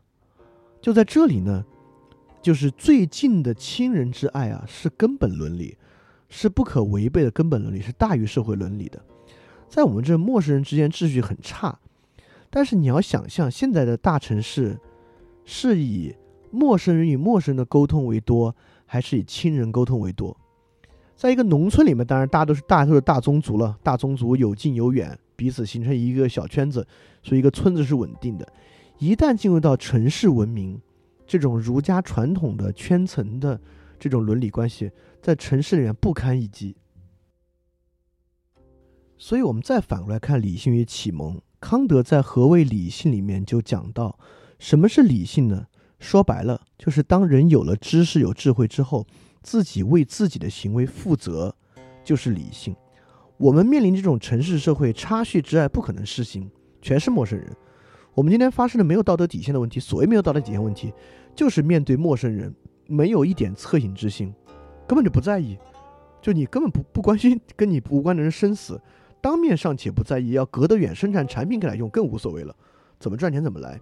那么墨子认为的功利之爱，在我们所面临的社会一样有问题。功利之爱的最大问题是，功利之爱是间接的，对吧？我们你为我好，我为他好，但我们知道这种回报不是即时的。比如说 A 对 B 好，B 对 C 好，C 对 A 好，可能要等到很久才可以兑现。但这种东西呢，很容易被尽力所打破。就人既然是功利的，我们都知道有一个折现率的问题嘛，就是有人承诺在两年之后给你一万块钱，或者今天给你两千块钱，你肯定要今天这两千块钱啊。是有个折现率的问题嘛？所以功利之爱在现代社会呢，一定会受到净利问题的干扰，是根本不行的。那如果像墨子一样，我认为好像功利不行，那我们那我我们找一个专制政府，让专制政府来规范人与人之间的言行，让他来处理，你敢吗？这个社会上这样的例子、这样的实验失败的还少吗？所以说，整个儒家，嗯，或者中国传统的，不管是来源于墨子的这种平等之爱的基础。还是来源于儒儒家的差序之爱的基础，在我们今天所面临的社会是有很大问题的。今天所面临的社会为什么需要启蒙？就是因为在城市这种陌生人环境之下，确实每个人要为自己负责。那话说到这儿又好玩了，那行啊，那每个人为自己负责不就完了吗？那这个利己呢，又遇到海德格尔问题，就是人性至实已经沉沦，这个 Verfallen 的问题，就是每个人呢都希望自己可以隐于 Dustman。就是不要为自己负责，就是这个，嗯，海德格尔认为你凡神于世，然后呃，就是凡于事，凡于人，这个压力啊，人不愿意承受，人觉得太麻烦了，所以人愿意随波逐流，愿意就引入众人之中。所以你看，现在社会就是这样啊。虽然城市社会明显是需要启蒙之后的人才可以生活的社会秩序，每个人需要为自己负责，但整个经济环境、政治环境和任何东西。他希望你不为自己负责啊，因此你掏钱买东西买得更快啊，因此你更容易听他的话。而每个人，海德格尔认为人性本身就有着沉沦的一面，或者它的最根本就是这样的沉沦。你认为对自己负责麻烦呀，随波逐流好啊，自私好啊，所以你觉得这样挺好。所以说，我们该怎么去解决这个问题呢？就成为了一个非常复杂的事情。但这不是我们今天晚上，因为已经超时了。也更不可能用这么点点的时间就可以去解决。所以说，今天讲孔子啊，我们先讲了很多好的。我们认为，对个人对于自我的伦理来讲啊，就是应不应该人人做君子？应该人人做君子。如何成为一个君子？儒家确实指出一条非常好的道路。如果每个人可以这样做自我伦理的要求的话，这个自我伦理要求是近乎完美的一个自我伦理。但儒家对于人与人之间的伦理，对于呃君子与民的关系是。非常不符合我们今天社会的一套伦理观念，而且这个这个传统根深蒂固，造成很大的问题。而今天的新的启蒙呢，又有海德格尔问题在前面，这个问题很复杂。所以说，呃，这个是我们讲所谓牛津通识读本的，呃，最后一次。你看，我们其实已经 牛津通识读本这本是中国文学啊，我们已经完全没有在讲中国文学了。所以从下周开始，呃，我们翻转电台有一个很重大的改变。就是我们不再以牛津通识读本作为这个线索来讲了。因为如果你一直听过来，你也会发现，你越来越听呢，我们跟牛津通日本关系越来越少，确实也是这样。因为这个其实真正我们愿意讲的呢，还是这个可能叫再次启蒙的问题吧，就是如何能够以知识，我我绝不敢说解决现代性问题啊，就是说让大家多了解一些，从方方面面多了解一些，看能不能这个知识带来一点点就微乎，哪怕是微乎其微的改变也好。所以从下周开始呢，我们会有一个自己的脉络。然后找一些问题来给大家分享，通过一些我们既有可能看到的社会现象，然后我们做背后的一些原理的分享，也会引述，呃各家的理论为大家介绍，当然也是深入浅出、容易理解的，所以大家可以期待我们之后的内容。我们就跳出牛津通识读本的束缚，然后直接跟大家最贴近的社会现象来给大家做一些分辨。好，我们今天就讲到这里，我们孔子就讲完了。之后当然有机会在各个小的话题里面，如果对儒家需要再涉及，我们会反过来再讲。如果之后我们感觉需要拿一个思想家出来讲呢，我们也会像以前一样，拿一个思想家出来向大家分享。那今天就感谢大家，我们到这里，感谢大家一直来听啊，因为时间比过去要长个二十分钟的样子。那么我们下周再见，那大家要记得继续敢于去相信。非常感谢你收听本节目。如果希望每周一加入微信群，跟我们一起学习、提出问题、看到每次分享的 keynote，可以微信添加“想借 Joy Share”，想借的拼音 x i n g j i e，Joy Share j o y s h a r e，并说牛津通识读本，就可以被我们拉入群中，每周一起学习了。欢迎你来。